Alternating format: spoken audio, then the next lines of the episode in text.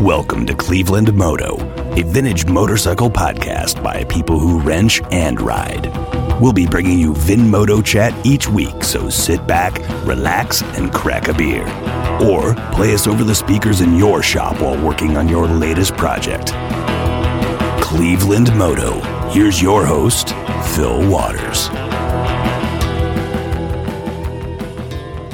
All right, and welcome to another exciting edition of the Cleveland Moto Podcast. Uh, It's been a while. We've been out of the studio, and we've been out enjoying our motorcycles. And as usual in Cleveland this time of year, the weather's turned sour, so we're back in the studio.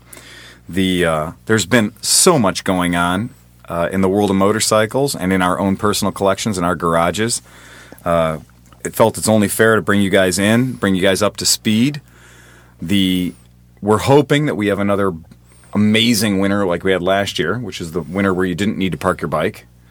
All the bikes that are coming in for winter storage this year, uh, guys have brought their bikes in for winter storage, and all we keep hearing is, "Man, I wish I would have kept it another week. I wish I would have kept it another week." And uh, yeah, we've been getting some damn good riding weather. Uh, a little snow flurry here and there, but hey, man, that's enough of the weather report. The uh, today in the studio, we've got, of course, Dustin Elliott's running the controls I am here. your humble narrator Phil Water as you Phil Waters as usual, and we got Mark McDermott. So uh, Mark, how you doing? Good. Uh, Mark's our full time mechanic at Pride of Cleveland Scooters. You guys are going to be noticing in the future here. Uh, Pride of Cleveland Scooters is going to be changing its stripes. We've been working well out of the Menor store with our Cleveland Moto format, predominantly motorcycles, scooters on the side, and it's worked well for us. We've got so many more vintage motorcycles in for service because of that, and uh, both stores are just there's not a week that goes by where we're not seeing a pile of motorcycles getting scared out of their garages. Bikes that haven't been ridden for three or four years are seeing the light of day again, and I consider that to be a big part of what we're doing. Well, it seems like uh, it, as soon as somebody saw that, you know, hey, uh, this Pride of Cleveland place and this Cleveland Motor place, that they'll work on vintage bikes. Right. That uh, all of a sudden they came out of the woodworks and just came in. Yeah. And uh, it's, I didn't know there were that many. I really didn't know. You hear it all the time. These guys bring in these bikes, and they're like, "You're the third person that's worked on this, and you've you're the only ones who who have gotten it to run like it should." And that feels awesome to hear. Um, although I, it usually means it, me having to deal with uh, every guy out there that had his hands on the bike before us, but we sort it out and get it running, and uh, hear positive things back, and that always makes you feel good. Yeah. The uh, the funny thing is, you know, a lot of dealerships to this day, a lot of dealers won't touch bikes that are earlier than 93 or 95. Different dealerships have different policies. We've kind of been different. Uh, we are willing to work on anything. We're willing to give it a shot. We don't want to tell anybody no. And and it's worked out great for us. That, that's a fantastic business model too. Well, the funny thing is, you know, I said we're going to do certain bikes. We're going to do the bikes we like. We're going to do the bikes that we have fun working on. But we've been seeing, okay, we've seen some gold wings. Right. a couple of Maximas. Yeah, a couple of Maximas. Uh, I what was in uh, the other day? I saw a shop that I a bike in the shop I never thought I would see. The Moto Guzzi V50. Well, the V50 was strange. The other one was the uh, Yamaha Venture Yes. Royale touring rig from the stars. Yes, that's the. Uh, Holy crap! the- we did the progressive uh, front end on it and the uh, taper bearing uh, steering conversion on it. yeah, and there you, you got to take off a lot. Yeah, there's a lot of stuff on that bike. to get to where you want to start working, there's a lot that has to come off. And the first time, now I spend most of my days at the Menor store running that operation. And when I come over at you know at night to check on the Lakewood store, and I see a Goldwing parked in there, and I'm like, oh my god, man, my guys are pushing this thing in and pushing this thing out, and what the hell's going on with it? And then I just keep seeing, you know, the customers want more, and they they want more, and they want more, and like you know, well, I know there are guys that'll work on Goldwings, right? And the customers consistently are saying, you know, y- yeah, they they might, or they're backed up, and they're happy with the work, and they're willing to pay for it, Right. and that's you know that's the combination that you need. Well, then dealerships don't want to deal with the older bikes. Like you said, they, uh, why should they? When they can charge top dollar to work on something that all their guys are trained to work on because they've spent all the money to send them to school. Right. As opposed to all the guys that worked on these bikes previously are all retired. Yeah. And so it's there's that nobody plug and play left- mentality right, too. And there's nobody left to work on them. Right. So they hire the kids out of the, the schools and everything, and they send them all, everybody to, you know, training for this and that. Nobody knows how to work on a 1972 CB anything anymore. right. Well, the kids really know, you know, how to plug a computer Right. dongle into a let brand it- new motors- motorcycle and let that computer tell them what they need to do. Yeah, you know? and usually it's tell them specifically what parts they need to swap. Yeah, you have a faulty sensor. You Right. have Go after you know, this, go after is, that. You know, n- no computer, no dongle that you plug in is going to say like, you know what, your points are out. Mm. Right. You need to set your points. Yeah. And as we be get, have been getting deeper into the Moto Guzzi's, we're getting Moto Guzzi motorcycles in that aren't even old. We're, you know, I had a, a V11 Sport come in that was a 93 or 4. The bike came in and it has not breathed a gasp of air and fired a cylinder in anger in at least seven years. And I have I went and got the computer programs to work on that bike so that we could plug it in and use the Italian diagnostic system on the bike and it gave me every fault that you could get. It just literally it just puked. And we had to go through and Did it do it use- with a nice accent? yeah. He's a motorcycle. He's fucked up. He's a piece of shit. It's a motorcycle. It's another working, eh? Your motorcycle thinks it's a piece of art.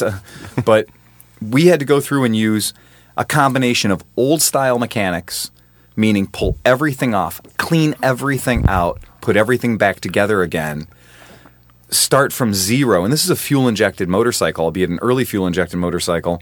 Everything had to be cleaned. Everything was full of green slime and was rotten from the fuel tap all the way through the bike. Mm. Oil. And it olive, was olive oil. uh, it was a yeah, it was a real bastard, man.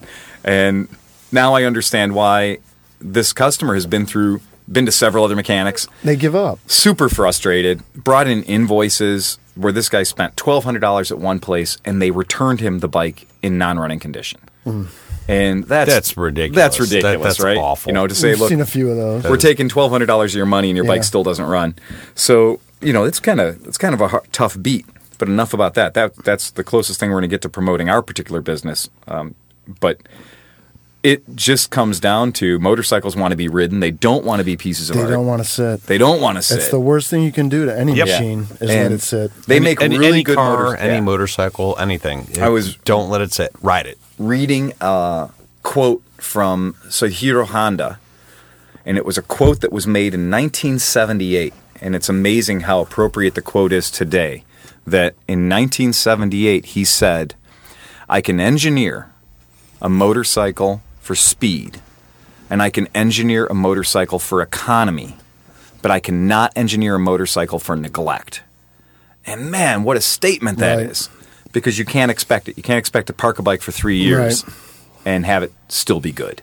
You know, not when it's full a- of that's a perfectly good yeah, statement. it's full of harmful chemicals that, left to their own devices, will corrode and rot out the metal that they're sitting Well, in. even more so nowadays with uh, you know the ethanol and the gas and everything is it, it degrades a lot faster. Mm-hmm. Sure In does. six months, you can have a gas tank sour. Oh, Yeah. right. I mean, if you leave your lawnmower full of gas Right.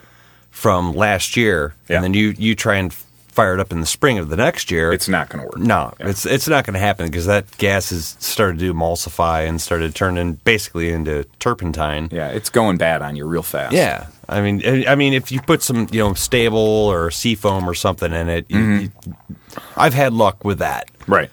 you know, and and and that's just me kind of throwing my chips out there, thinking like, oh, I, I hope this happens next year, Right. Let's You know? yeah. Let's let's let's hope that being a good dad is going to pay off in the long run. And I take the chance because I know I can fix the mower. you know, I know, like, It's I, just a lawnmower. they're Like, oh fuck, Right. it didn't start up. Yeah. Okay, well, I'll I'll drop the flow pole off and clean everything out, and it'll it'll be fine. And we've all got interesting projects going on.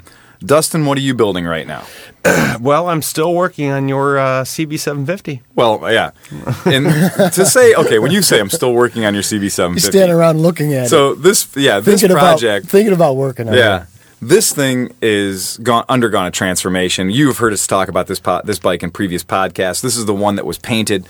This rattle can with an aquamarine paint Well, it- can. It, was two bikes. It was two bikes. Yeah, right. it, was the one with the frozen motor. Right, right. One And then it with was the- then it was the aquamarine bike. Right. So this bike has undergone a ridiculous transformation. We've got parts of the bike in the studio with us right now, which is hilarious that we're sitting in the studio with. Uh, Well, I'm, I'm keeping them down here so they stay nice. they stay nice. Yeah. And, and the color green can only be described as like that Honda Bacchus olive green from the early 70s bikes, but with about a pound and a half of metal in it.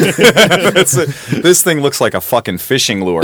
And uh, Mark painted that. it looks, and Mark painted it. Mark, Yeah, it's he right did. here, It looks and Mark black. painted At, it. the best thing is it looks black at night. At night, it, looks does. black. It does. That's and, cool. Mm. And it, if if there's no light hitting it, it looks black. The whole bike will look black. Yeah, It's and not that's cool. quite a flip flop, but and you've cut the frame on the bike.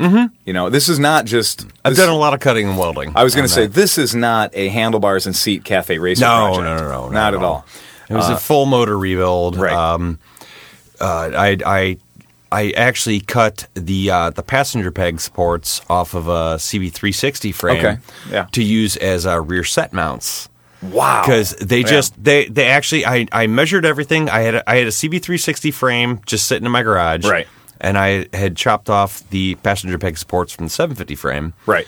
And I was figuring out. I measured where I wanted my rear sets, Right. And I looked at the 360 frame and I measured it out, and I was like, man, that is exactly where I want those. So you were able to salvage, com- like literally, cut Mm-hmm. chunks off of a CB360 frame, weld them to your CB750, Yes. and use those as your rear set mounts. And they are in the perfect position Because most people will just use their passenger peg mounts off their CB750. They would, they would have been but too, they're far too back. far back. Yeah. They're Too far way back. too far Yeah, back. way too far back. You, you're, I mean, you're going to be in a really uncomfortable position at that Right. point. Mm-hmm. And then when it does come time to put your feet down for a stop, it's a long way to go.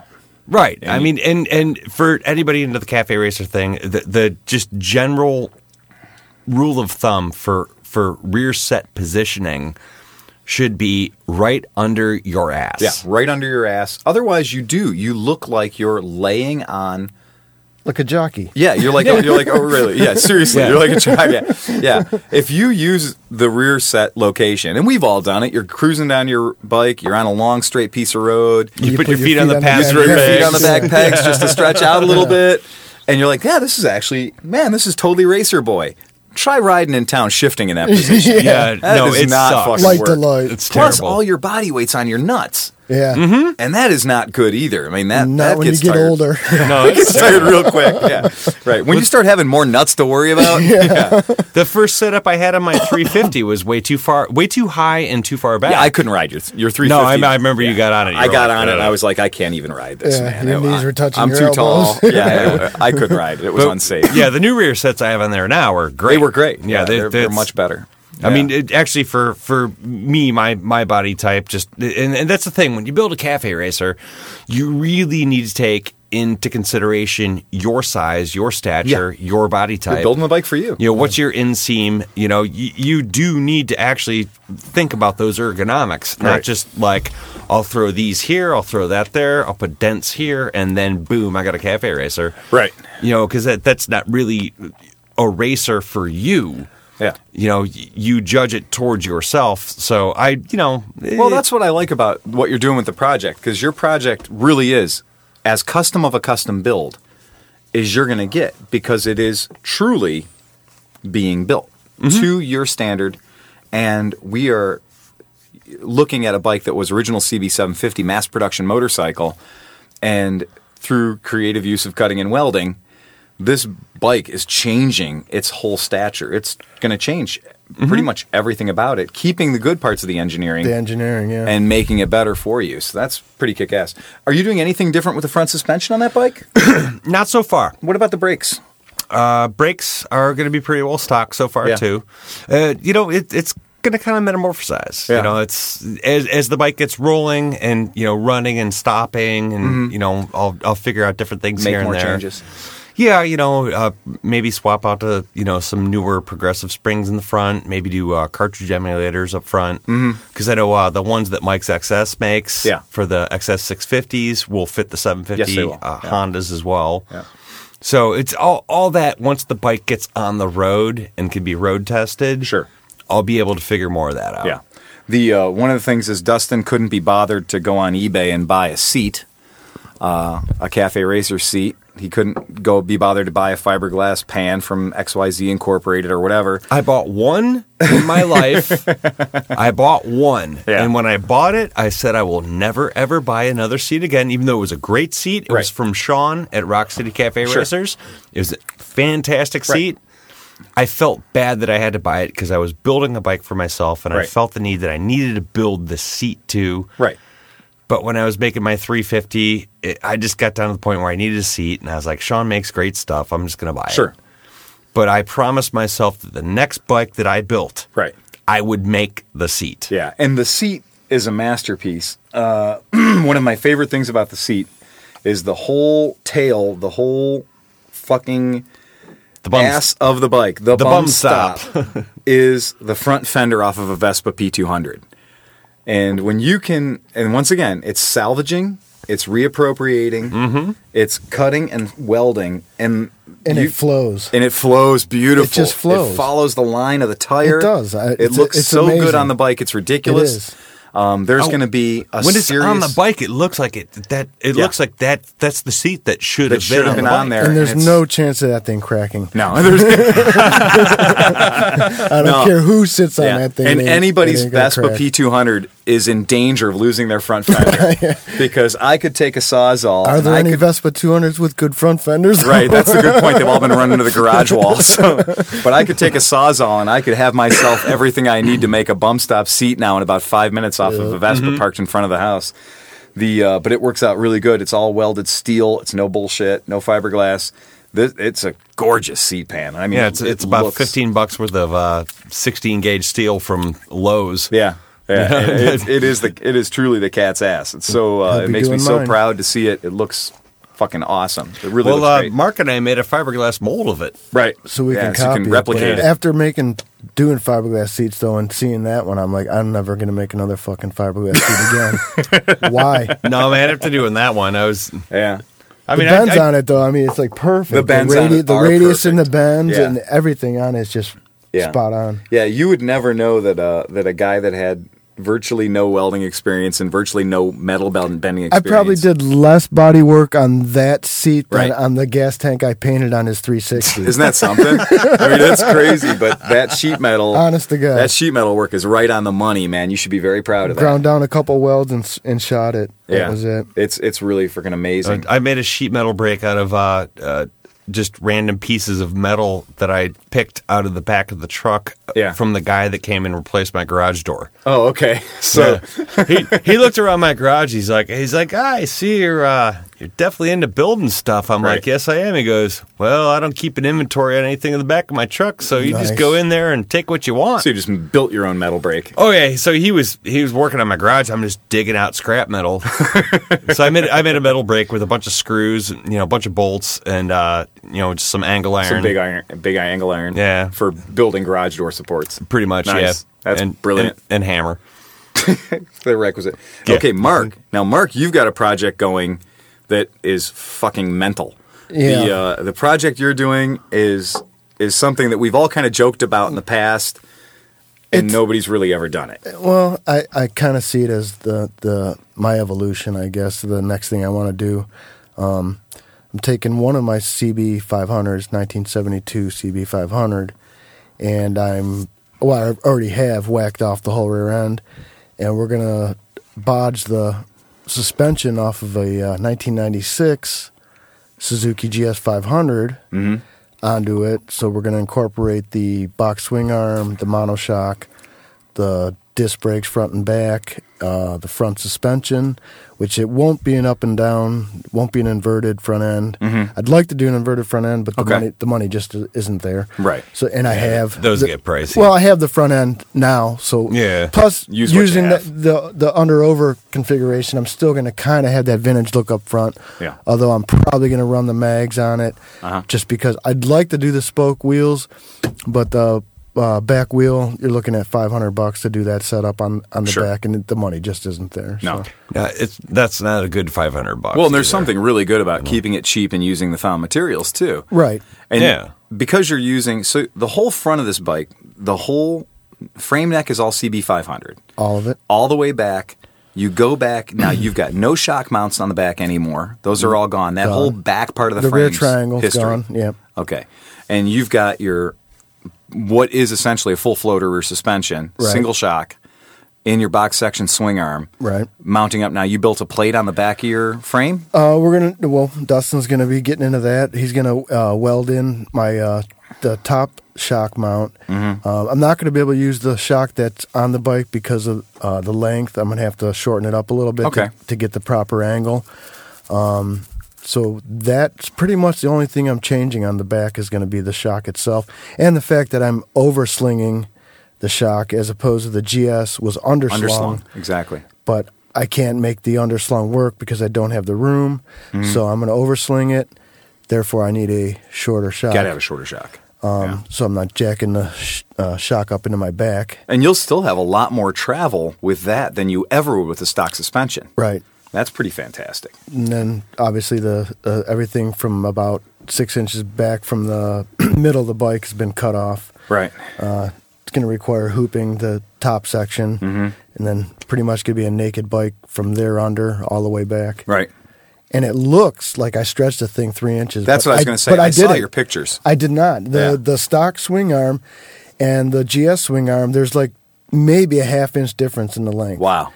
But, But it gives without you the- all that stuff yeah. back there, It sure looks like it's really looks stretched. stretched. It really looks stretched. and it's going to be pretty much a naked bike. I'm not putting anything back on it that doesn't need to be there. right. So it's going to give that appearance even more. Right. But still keep really excellent geometry too. And, And keep the vintage look. that's great. That's one of the things I I'm trying to maintain. yeah. And when people look at it, they're going to immediately go. They're going to see that inline four-cylinder motor, Right. overhead cam motor, which is so distinctively an early '70s motor. And what does this thing? It starts as And- a CB500, and as it fades and it back, what the hell turns is into it?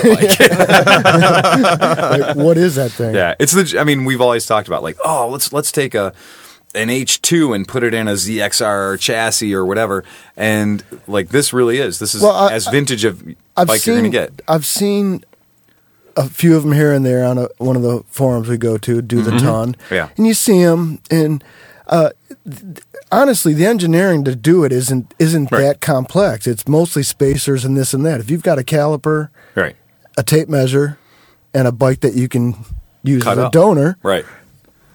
you can do it. It's Yeah. it's not. This isn't rocket science. The engineering's all been done. Mm-hmm. You just got to replicate it. Right. And take it and take this part that the factory got right and made it to this part that the other factory got right. And these bikes, uh, being a Honda and a Suzuki, they, it is. And I was telling Dustin earlier on the CB1, it's amazing how these parts are so interchangeable. oh yeah, and fork swaps Oh, between yeah. so interchangeable. Well, I mean, I, I have a Kawasaki front end Right, on my on your 350. Honda. Right, you know, exactly. It's, it's it's a it's a 95 Ninja front end on a 71 Honda. right.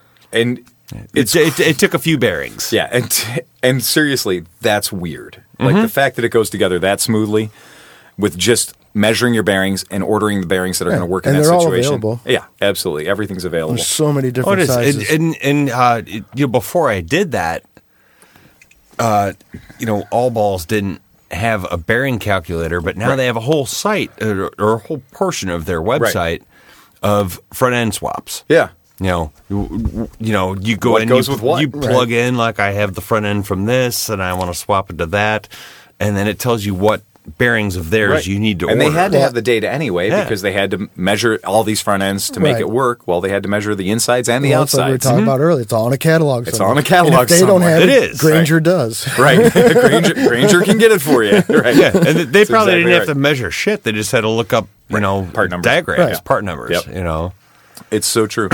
Okay, I mean, most of them have a thirty millimeter inner diameter, exactly. Right. There's consistency among Yeah. the Japanese bikes. so it's nice and easy. Yeah. you Oh, and start I- with that. And as a side note, I uh, we will be doing a lot of motor work to that by like a three millimeter overbore. oh, really? Oh, cool. uh, Yeah. Valves, heavy duty clutch. I'm looking for a cam. If anybody's got If one, anybody's sitting on a Honda 500 cam, I'll put that out there. I Right. need a high lift cam. I Doing, looked uh, there for Honda CB 500. Doing the kibble white valves.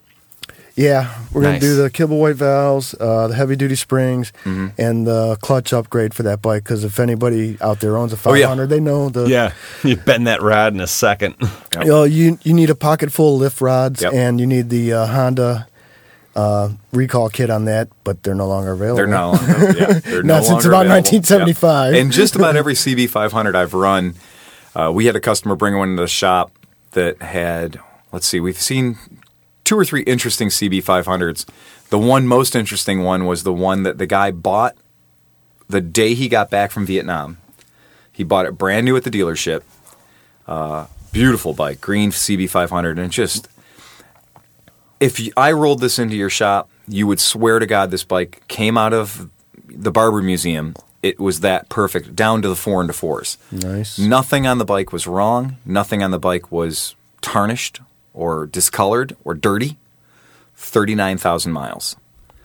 So there's a lover of his motorcycle. Yeah. There's And a he guy rides who it. truly loves his bike and he rides it. Yeah. And we get on the bike and it, it, it's uh, you know again going back to what you Yeah. know Mark was saying earlier about you know the bikes don't last if you don't ride them. Right. If that dude didn't ride that bike, It wouldn't look like that. wouldn't- it wouldn't yeah. perform like that. and he's a guy Yeah. that does. Every time he rides it, he cleans it. we see it all he the takes time. great care of it. even a, a couple hundred miles a year. We You know, see it all take the time. Take it Of out. 39,000 miles, you know? Yeah. I mean, this You know? is a damn near 40 year old bike, or it is a 40 year old bike, so he's got a 1,000 miles a year on it. That's what it took to keep this bike running cherry. I went through, the carbs were remarkably clean. You know, legitimately, it needed a set of points, it needed a new condenser, and it needed new rubber because You the. should have sold him on a Pamco. well, this is the interesting thing is I tried to sell him on a Pamco. He didn't want it. He didn't want No, it. he wanted to keep the knows his points. points. Yeah, he kn- he can clean the points, he can gap the points. That was Yeah, his whole story. But you throw a Pamco on it, you don't have to worry about I know. it. I believe me. You don't worry about it at all. You said it and forget it. Yeah, there's nothing. Yeah, it's, it's yeah, it is. Uh, it is one of those things. Super duper owner, great customer, and but clutch slipping like mad. Oh, yeah. You throw any amount of power at the thing, it's going to slip like crazy. Uh, he probably had the original corks in there. well, and you also, um, I think he said it had, it had one new clutch put in it since he owned it. Yeah, it's you still- ride Emmy's CB500, you ride my CB500, you throw any kind of hard living at them, they slip. Yeah. yeah, they slip through the. well, clutch. it's the original cork. Uh, you know. Well, that was the friction plates. the kit that Honda issued. It was uh, heavier heavier plates, Mm-hmm. Heavier plates, and yeah. heavier springs. Yep. which are all available now, anyways. Yeah. So I, I mean, I've I've done I did that to my gold bike, and I can beat on that clutch all day long. Mm-hmm. yeah, and it's But- Uh-huh. fine. Yeah, it's fine. But Yeah. every once in a while, I will. Most people probably wouldn't feel it, but Right. I will. Um, you feel it, you know, oh, a little clunky right there, Right. Uh, and then you know, right away in my mind, after I've snapped three of them, the lift rod, I'm like, Right. okay, I just snapped the lift I rod. snapped the lift I rod. get to the light, I'm like, oh, okay, Uh, It's okay. We're okay. It's back. Here we go, second gear, okay, There- Yeah, there we're it all is. right. Yeah, So Uh, yeah, it is I put definitely- all uh, Barnett parts Yeah. on uh, my 350, and uh, you know they're they're they're newer. The the corks are newer. Oh, yeah, they're- everything. Uh, you know, and they were in great. And I mean, I I know know what you mean about uh, just the clutch slippage, but you know, having those newer parts on there, Yeah. definitely help against that. the uh, to shift gears into the affordable bike segment as opposed to the high maintenance or vintage bike segment. You guys have heard on this podcast, people who've listened will hear me go on about these uh, 400s. I love 400 four cylinders. I'm fucking crazy for them. I love them like nobody's ever loved them. You know, I had a s- my, you know I had a CBR 400R Japanese domestic market for Merritt. She loved the bike, revy as hell. And uh, so I have sitting in my garage for years and years and years a CB1 uh, 400 that ran headlong into the back of an Love Amish that buggy. motorcycle. Okay. Love it. And it got damaged eight ways from Sunday. So it's been sitting and sitting and sitting and getting older and getting older and getting older. And this year we're down at AMA Vintage Days and Dustin opens his mouth and says, What? You know what I'd really like?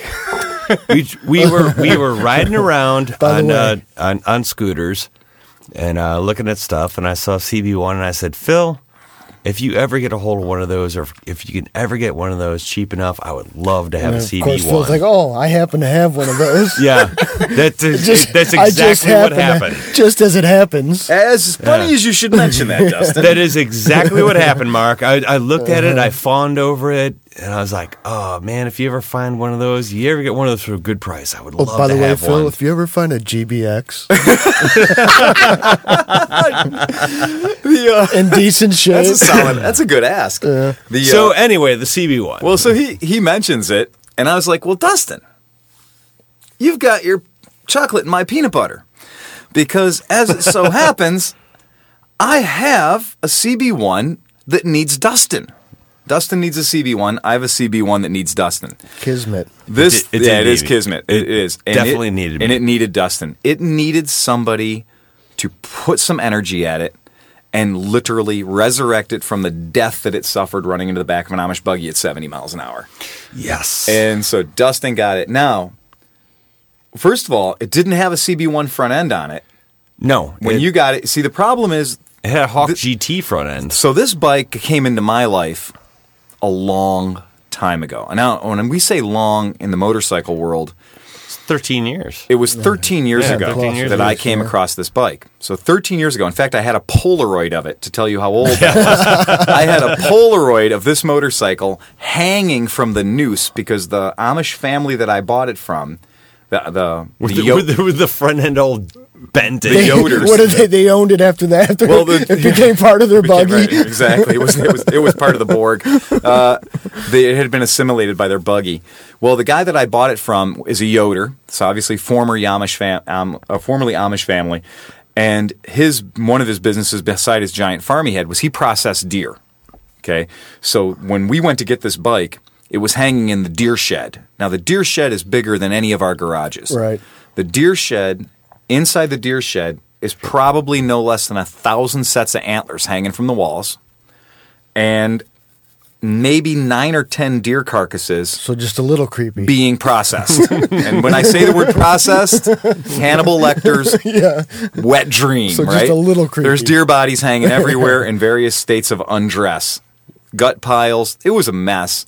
you didn't think you were going home. But yeah, but hanging from the rafters on a friggin' spreader bar was this CB1 front end up in the air.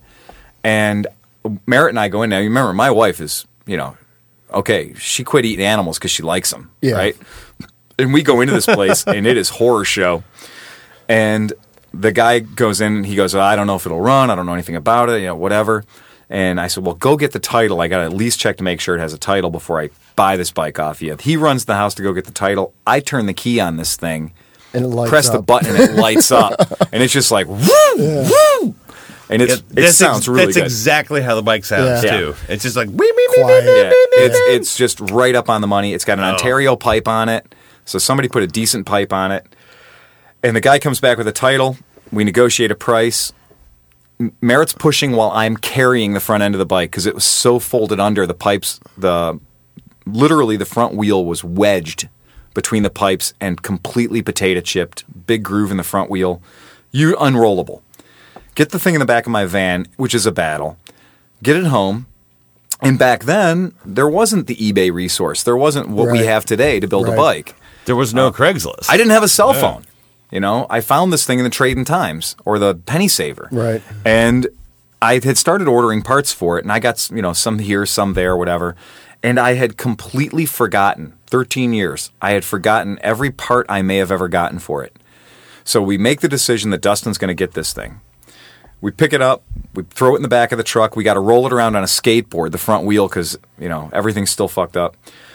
And I just start giving him parts, and I'm like, okay, well here's a huge brake box of Yeah, here's a parts. bu- here's a brake caliper Don't I even got know what's for it. in there. Here's Yeah. a wheel I got for it. Here's a this. Well, I remember now in retrospect, Dustin's like, everything you gave me is for a GT650 Hawk. yeah, it was all GC, GT650. All hot the front parts. end. Well, I deci- I, I remembered that I decided that because they were interchangeable, it's Right, really oh, hard to find right, right, CB1 right. front end, Yeah. but a GT650 Hawk front end's The easier to same come up bike. with. The funny thing was, I rebuilt the forks on it, and I didn't need to. Right. Yeah. I mean, 'Cause- well, the stanchions were destroyed. No, they were fine. No, they were bent. No, Oh, and the, the you you would put a GT650 Hawk front end on it. Right. You just finger tightened Yeah, it that on was right. there. Exactly. Which No, I but the- which I thought was weird because when I took the front end off, I was like, "Damn, that's not tight." No, I at just all. slipped it in there. Yeah. but the uh, all the CB1 stuff was folded. in Yeah, the 30 CB one degrees, stuff yeah. was folded, Yeah. but I, I took the CB one Yeah. stanchion tubes Yeah. you gave me Right. and I rebuilt those. Forks. oh, you rebuilt them. No, they were nice. Yeah, I tho- know, those they were fine. Yeah, they were fine. Oh, But- well. so They're, they're double fine now. they're double fine now. so who now, in addition to Phil Waters, loves CB1s? I do. but I'll tell you what, I did. I put a ton of work into that bike because uh, Mm-hmm. Oh, yeah. I had to replace the clutch perch. the uh, The headlight bucket was destroyed. Oh, Yeah. There were uh, the petcock was- Seventy mile an hour collision. Yeah, Yeah. Uh, just sitting there with all the bad fuel in and it. thirteen years. Of The- yeah, sitting. yeah, Thirteen years of sitting. The petcock was rotted out. The fuel tank was disgusting. Oh, that, yeah. that Yeah. took me about three runs with uh, milkstone remover Mm-hmm. to get all the fuel out of it. I had to rebuild the carbs. Mm-hmm. I mean, it was a lot of work. Oh yeah, But once that thing came to life, it was so worth it. the critical moment. yeah. The first the first little journey I took on that bike just just ju- just around my neighborhood. Right. Mm-hmm. You know, just like oh just go out there and see what she's got. Yeah, And it's second like gear. it's like, oh, she's got a lot. Oh yeah, she's got a lot. So I, I got home and then I actually threw my gear on. Oh, yeah. And I'm like, I'm gonna go really see what she has Go now. honk it. Yeah. and the, the bike is hilarious because it's it's a six speed transmission. I mean, it's basically it's a 400F Super Oh, yeah. Sport, Yeah. and uh, uh, you can do like, and yeah, I'll say I've done it um, about 80 miles an hour in second gear. Yeah. It's an infinite RPM Mm-hmm. range. yeah, it's it's 13.5 red line. Yeah. Uh, so yeah, you can do about you know 75, 80 miles an hour in, in second gear, but but but you can also do 25 miles an hour in sixth gear. Yeah. Isn't it weird? yeah. It's an impossible motorcycle. Yeah, because I, I mean, I've ridden the bike to work a ton of times, so I'm riding in rush hour traffic. Mm-hmm. Yeah. So I'm just shifting like crazy. That's all I Right. do is shift. That's It's all just you do like is up, shift. Up, down, up, down, Yeah. up, down, up, down. And and I'll take off from, I'll slow down to 25. I'm still in six. And then, and then the, tr- the traffic picks up, and then I just kind of roll on the throttle, and I'm like, yeah, it's fine. It's fine. You lug know, it out of it's- six. Yeah, lug it out of Yeah, six. just lug it out of six. It's okay. Oh man. It doesn't- The it doesn't engineers mind. are crying. We'll lug it out. We'll lug it out of fifth here. Yeah. Oh. Yeah. Yeah, the engineers and the race team. But that's kind of the technology that you get when you have a 400cc racing Mm-hmm. class. You know, It's amazing. it is. You know? It's a crazy bike. And man. I'll tell you what, doing like 80 Yeah. in second gear on that bike Yeah, it's- is intoxicating. it's bizarre running that thing up to redline. Getting that, I I had to do it the one day, it, it, Yeah. and this is after I put about 150 miles on it. Yeah. I wasn't going to do that after just waking it up. You know, I, I rode it around really nice, and I babied it, and I took it to work and back, and it was okay. You know, but uh, you know, one day I was leaving my mom's house, and I'm just like, you know, this thing's already been through a proper shakedown. Yeah, yeah, I got about a quarter mile run. See how fast she'll go. right. So first gear's nothing in that bike. First gear, you're like, yeah, Mm. done. It's a second and a You half, man. Yeah. it's like it, it just goes wing and then you shift. right. And then I hit second, and I'm just like, I'm holding this to red line. Yeah. And I was at about at, at about thirteen five. I was at about eighty miles an hour. It's the It was craziest motor. unbelievable. Yeah, it is- and it, wakes up. It's a It- bonkers motor. between five and six grand. That motor just explodes. It goes Sweet bananas. spot, yeah. Yeah, Yeah, it really and, goes th- and then it bananas. shoots up from there. Yeah. and it just it just it's like this explosion of amazing. Yeah. that happens. Yeah. The uh, our CB our CBR 400R was the exact same thing. Now that was a bike that had the variable valve timing, Right.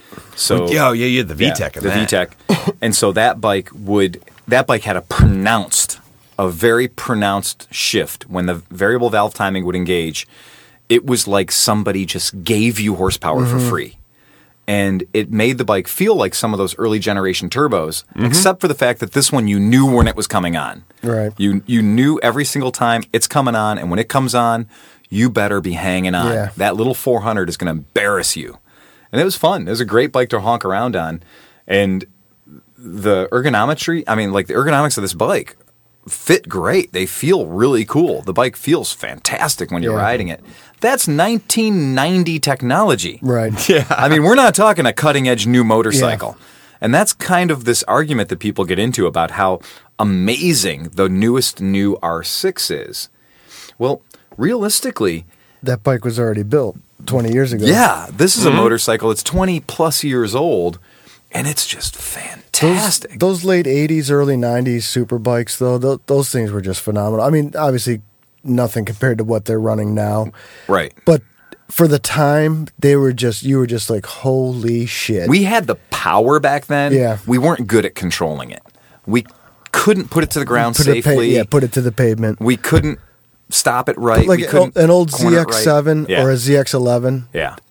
no Wicked. fucking way. Yeah. Wicked. You couldn't Yeah. keep them on the No, ground. couldn't keep They 'em on the were- ground. Actually, they were on the ground many times. They were in their- that was the they were in their problem. natural state, That was crashed. the problem. Yeah, you That- couldn't That's transfer exactly the how power they to were. the ground. So that's Now one of the those things. If suspensions- you're out there in bike buying land and you want to get seriously an inexpensive, unharnessed power, crazy bike, a fun Looney Tunes little tiny lightweight bike, buy a CB1 or an old FZR 400 because those things are just fun as hell. The, the definition of the term pocket rocket, Right. Because They were just geared Looney for it, Tunes. too. Crotch rocket. Yeah, they're Yeah. really silly.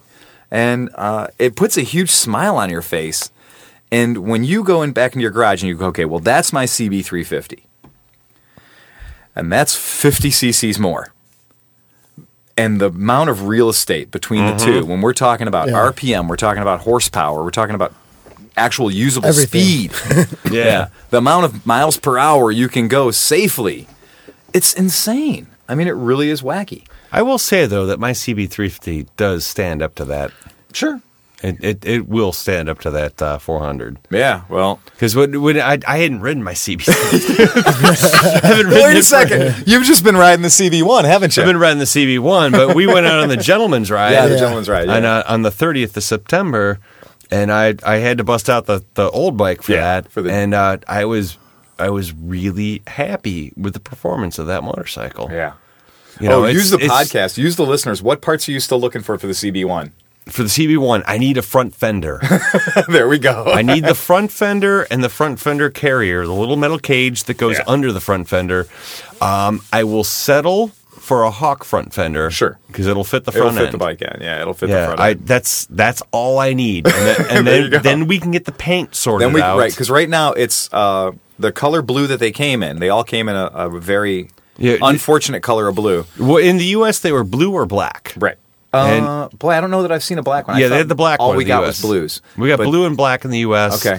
And uh, everywhere else got blue, black, and the Japanese market only red. red. I like the red. bike that we have th- had been custom painted red, and then somebody had hand done the CB1 logo on the tank beautifully, And it's perfect. And it's perfect. So keep it red. Yeah, no, it's I staying mean, red. Yeah, Yeah. we that's we cool. uh, the they when they crashed it, they wrecked the tailpiece. Yeah. uh, but When they crashed it, they didn't not wreck much. Yeah, that's legitimately true. seventy miles an hour into the back of an Amish buggy. fortunately, the tank was perfect. I know. Isn't that weird? There's one ding from the handlebars in the tank, but whatever. That's little, from his- that's from little his dab. chin. Yeah, little, little. no, it's it's actually it's not even a dent in the tank. It's just a ding in the paint. right. That's yeah, why so- we can't let Amish people ride motorcycles.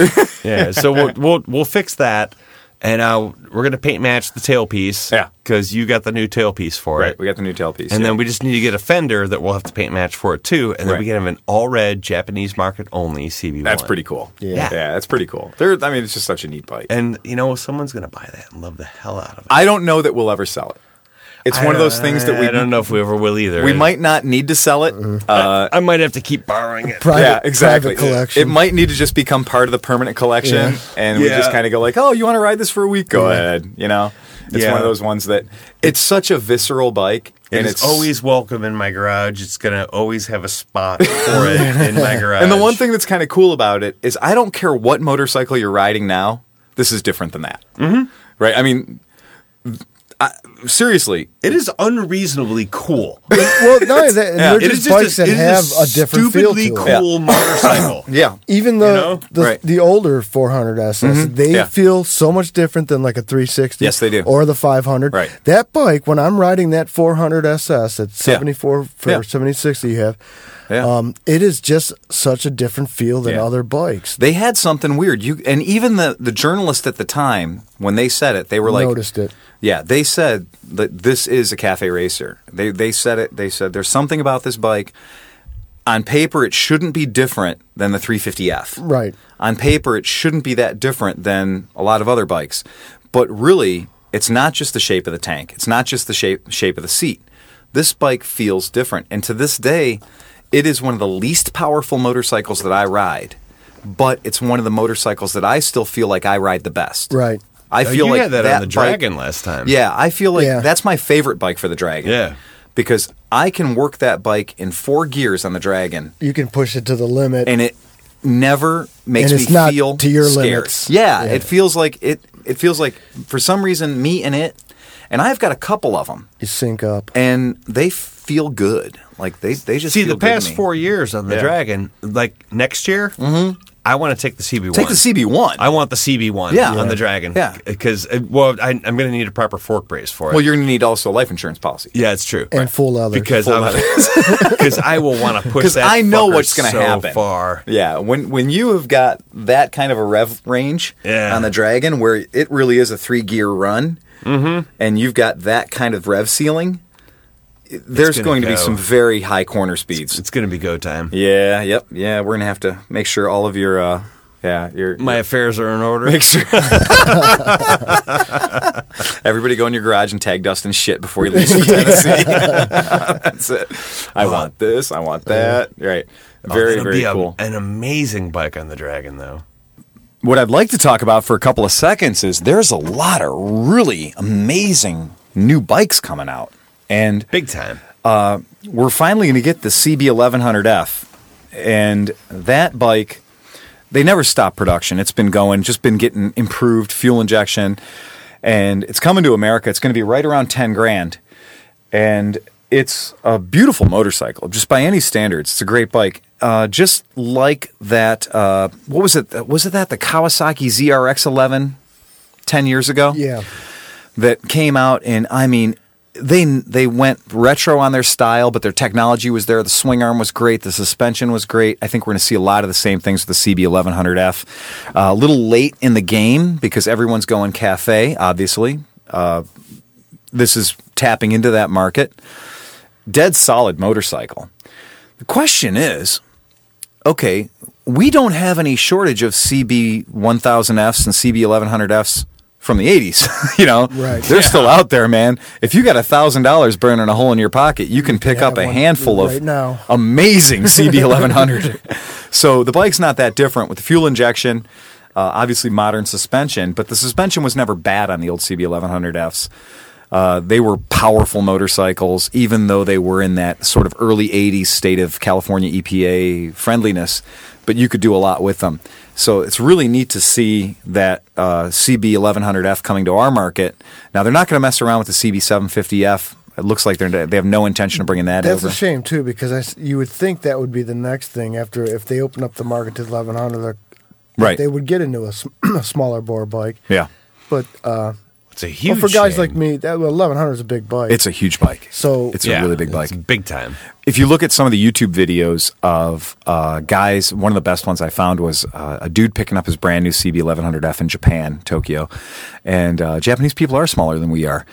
And you look at the motorcycle, and it's obviously a lot tightened up from the old CB1100Fs that we had. So it's it looks tighter. The shape of it, it's really nice. The lines flow, but boy, that tank still looks the same way that we remember it. Uh, a lot about that bike. More of that bike is the same. Kind of looks like a Nighthawk tank. It is. It's in that same Yeah, it's that a same little- family. It's not head on. I was never appreciative of the '80s bikes, the early '80s bikes. No, but I, I, I don't. it like didn't them do at anything all. for me. But there's a generation of people that are younger than me that love that. right or that guys really dig that it. Mm-hmm. older than us that had those That had bikes. them when their first time and they're around. like, oh, I sold it when I had my first grandkid, or, or Yeah. in the in the mid seven or mid eighties, and uh, but they're just getting back into biking now. That say, I mean, there's an honest to god market for that. yeah, and it's a The- ten thousand dollar the bike, Maximas and right? you know Nighthawks. The and- other one is, uh, and this is something you're gonna have to do a little digging on, but they have a CB1000, and the CB1000 is an Italian-made Honda. And for a lot of people that haven't been paying attention, there are some really nice Italian-made Hondas, and they're- they're built in a Honda factory in Italy. And we are not scheduled to get this CB1000 uh, that or CBR1000 Ever. That- yeah, and it's a shame because it is also another bike that is 1,000 uh, cc's. It's 122 horsepower, which is a shitload for which is a shitload. And it's Italian engineered. It is suspension, suspension, suspension, and power. It's a beautiful bike. Take a look at it. CBR 1000. Uh, this is from Honda in Italy. It is not a Japanese made Honda. It is sexy as hell. It's more of a Street Fighter look than the CB. Well, and it's a shame 1100. because Yeah. there would easily be a market for those bikes here. Yeah. which they will probably come. Well, to now realize is, is at that some more of a point. crotch rocket? It is. It's Yeah. definitely more of a crotch rocket. It's definitely more of a sport bike, albeit Yeah. a naked one. Uh, the reviews for it are fantastic. Now, I have heard from good sources that it will be available in the U.S., but it's going to be such a small production number, like such a small number going to come to America that it probably won't get the push at your local dealership. Right. But if you really wanted to get one, you, could probably order can. one, yeah. probably can. The reviews on it are fantastic. It's another bike that's going to be in that neighborhood of ten thousand dollars. Which is an So awesome price point. it, it really is an awesome price point for as much bike as you're getting when you are comparing it. And they did the couple of reviews that I read uh, from Bike Magazine in the UK are saying that when you compare it against Ducatis and bikes that it should be compared against for its horsepower, for its handling, and everything else, for about half the money It's in the same class. you're getting a well better bike. Right. A really, really better bike, a bike you can ride harder, a bike that isn't going to cost you as much to maintain, that has the suspension, it has everything that a guy who rides a sport bike, rides a leader class sport bike, is going to be looking for. well, the problem now is like there's not much choice. You either No. got a full race, you know, factory race bike, or you got the touring version. Mm-hmm. There's not a, a good in between right. bike. A good, amazing standard. Right. Right. So it's like one or the other, but that's good because they're seeing that there's a niche market for that. We saw last year and the year before, we started to see uh, the resurgence of the scrambler. Scramblers. The right? Triumph Scrambler. What Oh, about yeah. scramblers, man? And what did we do? Okay, for years we've been taking CL350s and we've been taking those scrambler pipes off and hanging them on the wall. Yeah. And scramblers have become the new cool. Right. People And love tho- tho- scramblers. Those pipes are like worth gold. Yeah, now. they are. They're you know they're not easy to get in the aftermarket. They're not easy to find anywhere. So people that have those pipes hanging in the garage, the girl with the dragon tattoo, John McElfresh. that's right. That, yeah, yeah. I've got a couple of them hanging around. We're building a girl with the dragon tattoo uh, tribute bike right now, blacked out CB360 or CL360 Scrambler. She had a 350. Yeah. Well, this is what we got. That's Okay. what that's what exists in Yeah. the uh, That's, that's what I got in my garage, and it's got 600 miles on it from the factory, and it's already black. So uh, somebody Nice. did it. Somebody did it the disservice of painting over a perfectly good uh, bike with black. so we're gonna if go. They're gonna fuck it up already. We're gonna go dragon tattoo Yeah. on it, man, and it's gonna sell. It'll work good, and it'll be a nice bike to have around. that'll be in the bike show. This then. the Triumph Scrambler and the Steve McQueen edition, and the big thing. Now, here's what blew me away the other day. I'm reading uh, some of our updates from Moto Guzzi. Moto Guzzi is bringing out a V7 Scrambler, and Really? yeah, exactly that'll With the high pipes. with the high pipes. Damn. I know. And as much as you want to go, really? A V twin sideways scrambler? Yeah. Well, they have no intention of these bikes ever getting dirty. The tires that come on it are these. Uh, uh, everybody's got a different version of it, but it's a it's a very much street tire that looks all gnarly. It's like a 40 60. Yeah, Uh, it, yeah, it's definitely a, uh, a 60-40. Yeah, 60 40, maybe even an 80 20, 80 street, 20 dirt. But it looks dead sexy with the high pipes on it. I don't think you're ever going to be able to put a passenger on the back. Uh, unless And keep it they on there. are a single amputee, yeah. Unless they only have one leg to start with, because their right leg's getting burned off, baby. Uh, that bike, it's gorgeous, uh, and I'm not even a scrambler guy. I'm not a huge scrambler guy, but this thing looks fucking fantastic. The um, V7 Cafe Racer, the new Chrome one came out with a single fuel injector. We've got them at the store. I've ridden them. They are better than last year's Cafe Racer with the dual fuel injectors. They uh, don't have an enrichener circuit anymore. They have the stepper for the fuel injector. It's closed loop system, so it's right on the money. There's definitely more power there. They found some more horses. They found some more torques. It pulls harder and that bike still fits like a glove. You can't ask for a bike that fits better than that thing. And for some people complain, they're like, "Oh, well, that 750 doesn't have as much mon- doesn't have as much motor as the Triumph 900." You're You're right. It doesn't. You're absolutely right. But it's also damn near 80 pounds lighter. It fits fantastic. And the suspension, man, for a $1,000 price difference between the V7 Classic or Special or Stone or whatever, co- you know, whichever iteration you want to compare it, between that and the Racer, all the billet rear sets, which are geniusly laid out and completely adjustable for everything, and the suspension, which is insane. There's way more than $1,000 worth of gear there. Not just that, you also have the, the painted frame. Yeah, yeah, it's sexy. the- what a good looking the bike. cr- Uh, chrome accented tank. the chrome tank is one of the nicest chrome jobs I've ever seen on a big I tank. I've never been a big chrome guy, Yeah. and I'm not a shiny, flashy, chromy kind of dude. Yeah. When I saw that tank, Yeah, I was like, I'd put that on. It's any- amazing. Any one of my bikes, and it's 5.8 gallons. So That's you a could ride big from tank. here to forever Yeah, that's a on one big tank, of tank. gas. For a fuel efficient bike to have a five and a 5.8 gallon tank is amazing. yeah, that's so, a pretty good range. pretty smart move. I think on their part, really good idea because we've all been riding motorcycles that can go 105 miles between fill ups, and this is 250 miles, you know, 300 miles on a fill up. So that's pretty cool. We have a customer, one of our a great customer of ours, who's just been through like uh, they had a Super Hawk, an old Super Hawk, a CB450F or CB450 uh, Twin. twin that we built for him. Full cafe, beautiful bike. Uh, one of the nicest original bikes that we kind of re- reluctantly made it into a cafe. Put Was that the one we got from Mid Ohio? yeah, Mm. when Yeah, it, two years ago. Okay, yeah, It's Yeah. It's a blue one? Powder blue. yeah, the, oh, the blue one. the blue one, and it's That's a just good bike. gorgeous. And it was Excellent so bike. clean, so factory preserved that we said, "Look, man, Let us build you a cafe. let us build you a cafe, but let's take all your original parts and put them in boxes. So we found him other fenders to cut up. We found him other stuff to destroy to build this cafe for him. And he loves it, loves the bike. So he comes to me the other day and he's like, I have, um, I got to talk to you. I want a bike. I'm like, well, what do you want? So he kind of rattled off to James and me what he really wanted. And what it came down to is the bike that he wanted is an Indian a new Indian. Now those are now Polaris. I know uh, Indian has been through a number of hands, Right. and it hasn't ended well for a lot of people. Many times. Many times. oh, you got an Indian, huh? Who, who made it? that was it. Well, it's like an Right. AMF Harley. You or a think you might be able to get parts for that bike? I don't British know. Mm, Leland Mini or A North Carolina Indian. so uh, It may have actually been made in India. and it was a British guy too that was uh, yeah. And some of the Indians were actually Royal Enfields. The uh, so what he wants is this Indian, and I go to the website because I'm curious. The entry level Indian, the Indian Standard, and they have uh, four models. They have the Indian Standard, they have the Indian Dark, which is the standard but flat blackish. Entry level Indian, go ahead, twenty four thousand. I was gonna say fourteen to fifteen. No, 24 7. Mm-hmm. Wow. Naked. Would you like the saddlebags? Those are two thousand dollars. Would you Get like the the, fuck bracket? out. Yeah. Would you like the bracket to hold the saddlebags? Another five hundred.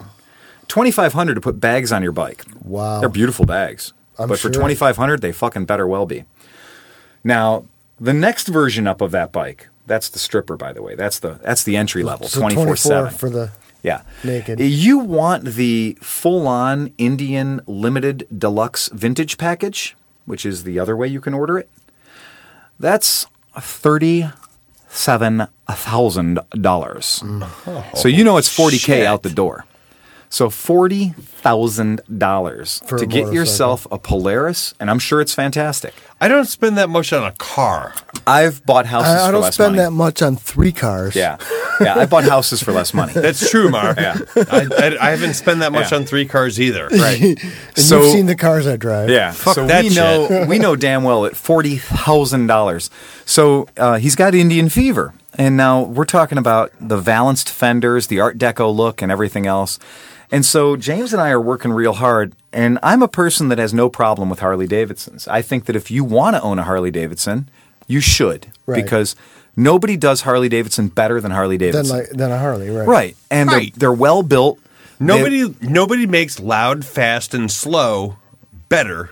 than right Harley Davidson. Yeah, I love that. right and and i'm totally okay with that and i am That's from cool. that No, school that's of like fine. if you want to ride a harley That's your thing. ride a fucking harley Right. the other day i had to drive a giant suzuki an M90 or whatever the hell it was, and it's a Repla Harley. Mm-hmm. And I'm riding it down the road. and it's not a Harley. It's not a Harley, Right. and it sure looks like one, and it sure sounds kind of like one, Right. and it sure feels like one. And you're driving a giant tank of a motorcycle that is a sensory deprivation vehicle. And the whole time I'm sitting there riding it, I felt more shitty. I felt like more No of a poser. connection I don't with- even own this bike. There's no connection to the bike. Right. There's no connection to the bike. There's no, I'm riding an authentic Harley. I'm riding a replica. And I don't like riding a replica. Right. I would rather ride the original article, especially when we're talking about if it's just money, you can buy a $9,000 Harley Davidson. As long as it's your money. Exactly. Right. Right. yeah. So riding a nine thousand dollar replica Harley to me seems just wrong. Right. So we, I, I discussed getting a, har- a her- you know a heritage softail. I discussed getting uh, maybe a Moto Guzzi California. He wants something that isn't Harley. He specifically said he does not Not want a Harley. Harley Davidson. Okay, good. That's fine. Give me some information. So I suggest the Moto Guzzi and you know a California. They're beautiful. They have the look, the Art Deco look, but they're not a Harley. And you'll be kind of the only kid in town that has one Still And- not good enough. and he likes that. So, but it's not really what he wants, and he keeps coming back to I love that style of the old Indian. I have a guilty pleasure motorcycle. There's a guilty pleasure motorcycle that I will usually not tell people that I like. 56 panhead. Not me, baby. no, I like to ride them. No, no, Um, I, li- I like yeah. Uh, the bike that I like, and I won't tell people that I like, is the Kawasaki. Ten years ago, did a bike called the Drifter, and they did the Drifter. It's a Vulcan, and they did Yeah. the Drifter in an 800 package, and they did it in a 1500 package. Their 800 motor was very sophisticated, very sophisticated motor. Uh, the 1500 was for the guys that are size, you know, size queens Big dudes. they, they just want to know that their bike's 1500 Yeah. the 800's totally getting the job done but these things are balanced and if you and this is kind of the way i think about it 1% of the people on the planet ride motorcycles 1% of those people know what an indian roadmaster or an indian chief even is but a lot of people, when they see that picture or that Norman Rockwell drawing of the Indian with all of its fucking bags and studs, And flared fenders. yeah, man, they know that. That bike is iconic and they identify the shape. No other other motorcycles ever had fenders like that. They just see it and they know it and it makes them happy. And Kawasaki did a better job of building a tribute to that motorcycle than anybody ever has, And it- the- including the new guys that own the name Well, Indian. like you said, like a tribute. yeah, a tribute. They didn't try to reinvent the wheel. No. They said, okay, this is this bike. We can build that. We can build it and we can make it reliable and usable and fun. So it's a guilty pleasure of mine. I've never owned one. I've ridden a couple of them. They're kind of cool. If you like I do that sort of vaguely thing. remember them. Yeah. The Drifter. But they went over like a fart in church. They didn't sell a lot of them in America, so they pulled Well, it. because at the time, too, I mean, if you weren't buying a Harley, you shouldn't be riding anything else. That's true. That's You an know? excellent description. That's why they couldn't sell the yeah, bike. they here. didn't sell well. Right. They didn't move. They were kind of expensive. So I talked to him about this bike and I shoot him some pictures of these bikes. And instantly, They couldn't have been hardly expensive though. Well, they weren't. You're right. They weren't Yeah. Harley expensive, but, But, the they point weren't Harleys. was they at the weren't time Harleys. When everybody wanted a Harley. And for a few bucks more, a guy that wanted a Harley got a Harley because these were expensive for Japanese. But if you bought one of motorcycles. those, you didn't have to spend like forty dollars per black T-shirt. yeah, that's true too. That you, you wanted didn't to buy. necessarily have to own a bunch and of there black were t-shirts. a lot less tassels. Yeah, Yeah, true. Curry Aiken didn't make as many chrome parts for it. So I showed him some pictures of a drifter, and he freaking he had the same visceral reaction that I do. Yeah. When I see it, I'm like, damn, that's good. It hit him in the heart. and they made it easy to take the Kawasaki logos off of it. They made it easy to make it n- very nondescript. Nobody's name on this bike. Nothing is cast into the cases. Right. And in the process of hunting down information for him, eh, what the hell? I'll look on eBay. There's a dude in Burton selling.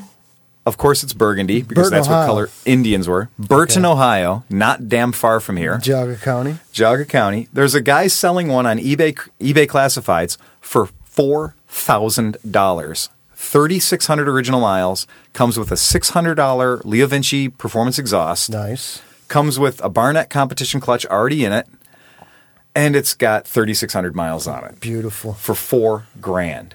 Damn. Now, I call my buddy up and I tell him, not only did I help you find the bike you like, but I'm going to put it in your driveway in less than five days for $4,000. Yeah. He was looking at $27,000 Indians. Minimum. Yep. To get in Minimum. the game. to get in the game. Right. And he's got the same bike with Japanese engineering. With Japanese engineering. Yep. Thank you. And then not saying there's anything going to be wrong with the Indians made by Polaris because Polaris built some beautiful, amazing machines. Yeah, Polaris is okay. They have the reliability down to a science, and that's I'd great. rather ride one of their snowmobiles or, or, or one of their four wheelers. or a Yeah, watercraft. or watercraft Yeah. or whatever. So The- the four-wheelers I'm so are nice happy out that my here. man's got a four thousand dollar bike that's going to rock his world. And how many bucks he bought off us now? Four. Okay. Yeah, I mean he's a great. I He's a mean, comeback. He's a comeback customer. kid. Yeah. Keep him happy. keep him happy, make him see. And f- if he doesn't love it, he's out four, and he'll probably sell it for more than that Right. because it's a beautiful bike. right. And as much as I hate to say it, I would probably take this bike, You'd which probably is buy it off him. so nondescript. if he wants to sell it, I'll probably buy it it'll, off. it'll him. end up in the Phil Waters Yeah, collection. Just so I can have it because it's not overly done. The back end swoops down the way it should. Right. It doesn't have the king and queen seat Right. on it. It doesn't have tons of like oh, chrome. you mean and there's crap. no cigarette lighter? right? and There's no, ra- cigarette lighter. No radio. There's not a and- seven foot tall windshield on Yeah. it. Yeah, and I was looking at. it, I was like, man, you know, now that I've been hunting for him, I'm kind The of wishing. cappuccino I Gino want maker. one. Yeah. So I'm definitely gonna. Part of this deal is gonna be I'm not gonna charge him anything for finding him his bike, just because we're you know I want him to be happy. But by God, I'm gonna get to ride that bike a few times because I want. I think I need to hate it. I have a feeling I'm not. I have a feeling I'm gonna be like. Well, you've never ridden one. Well, you've I've never seen them. I've ridden when they first came out. I rode one. A buddy of mine bought one. I rode it. I was I was okay with it. And then a couple of years ago, I don't even remember. But you're probably still in your crotch rocket phase at that. I was pretty at that heavy point. into the crotch rockets Yeah. at that time. So, but a couple of uh, years ago, maybe I don't know if you were working with us then, but we took in on trade a Vulcan 800 that was red and black, that was cherry. I mean, like 26, 2800 miles on the bike, and I rode it around a little bit because we had a for sale sign on it.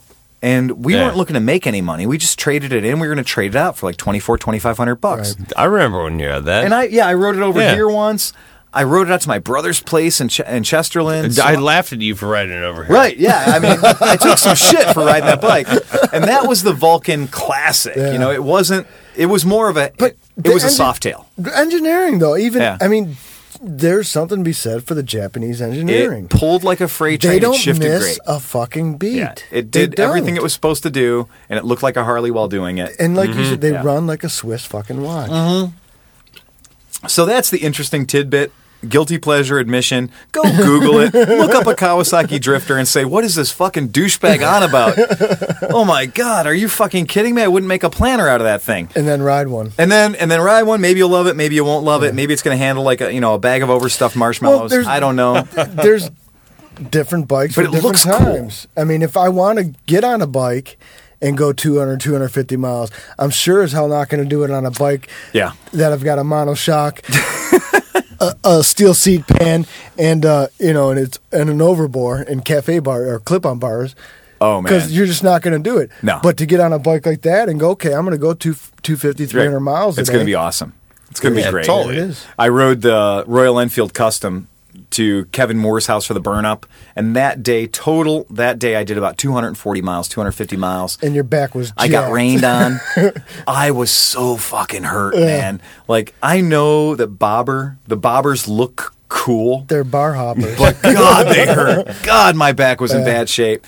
Uh, I got poured on. There was no weather protection. I got every ounce It's of all water out there. that fell out of the sky was in my pockets on my iPhone. it's all out uh, there. it was miserable. Did you even have a front fender? No, hell no. I did the ban- I did the bandana trick for the Yeah. front fender. 21 Nice. inch front wheel. 21 inch front wheel No holds about a fender. gallon and a half of water at a time. a 21 inch wheel takes a gallon of water, puts it six feet out in front of you, so you can blast through it at 60 miles an hour. It just Excellent. suspends water perf- perpetually in front of your face. Uh, it is not the bike for a rainy day. That is, it is not a long ride miserable. bike at all. Yeah, so I'm so glad we got to talk to you guys again. I know that's been a little while. We appreciate you hanging around and keeping track of us. Once again, I'm going to do the same plea that I do every freaking podcast. Get on your iTunes, leave us a review. I don't care if it's a bad one. Uh, leave us a review. That's what keeps us going. Send us an email. Uh, you found us. That means go to Cleveland Moto. Uh, what's the Cleveland Moto blogspot address if you want to filter Uh, through? that would be clevelandmoto.blogspot.com. Mm-hmm. go to the Cleveland Moto website. It's straight up clevelandmoto.com. You're going to find a link on there to get you to the blog, to get you to the podcast, or s go straight through your iTunes. You can get the podcast there. Uh, we've been bringing it to you at the same price since the day we started. It's free. We pay Free. for the bandwidth. We pay for the bandwidth. We, we do. Yeah, we pay Well, for you it. do. Yeah, I pay for it so you guys can enjoy it. So please listen to it and then sit there and f- just fucking write stuff down and be like, "Oh God, you were so wrong," and then n- send us a nasty email because we love Completely that. Bitch to us. Yeah. Bitch That to us. takes some Complain effort. to it us. does take some Put a little effort into I would it. love to see people putting a little bit of effort into A little bit of something. effort. Tell us some shit we fucked up, Yeah. and we will fix it yeah, on the next we'll podcast. Fix it. Yeah, we'll bring it back to you. The uh, and the the call goes out. We are always looking for that weird project bike. Uh, John, Totally. what did John talk about? The uh, Yamaha XV920, That's a Virago. a Virago 920, a They make really pretty good big cafes. V twin, and we keep hearing that they make pretty good cafes. And they had the uh, the box swing arm and a monoshock. Yeah. So there, you Right know, out of the there's- gate. Yeah, there's some weird shit out there that we would love to see uh, Frankenbiked. Uh, so get hot on that. Well, I mean, I'll throw it out there. Just give me give me a challenge. Yeah. Oh, please Challenge do. me, Challenge us. Uh, please. Challenge me. I did, make make me have a bike in my garage right now. That Phil Waters paid for. yeah, that that Phil, that, go buy a dumb bike so Dustin can build that it. that Phil's paying for, and then I have to Dig fucking in do that really wallet. crazy shit to Yep. Amen. make it happen. I'll do it. There, uh, and then in the uh, follow through, just in the keep it alive category, right now we are heading in when this podcast drops for sixty percent of America, it's going to be cold. For sixty percent of America, it's going to be cold out. It's already cold. It's already cold. We got nothing but winter in front of us to sit out in the garage and build awesome bikes. The reason this isn't a video, the reason we do this is so you can listen to this as a little bit of spark, as a little bit of motivation to get your ass out in your garage, get away from your yelling, screaming children. Spill some gas in your socks. Spill- yeah, make your garage smell real bad. Yeah, make your garage smell real bad.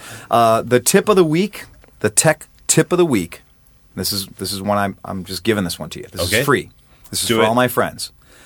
When you wrap your headers, wrap them wet, wrap them tight, Always Heat 'em up. okay, and make sure before you fire that bike up for the first time, you open the fucking garage door.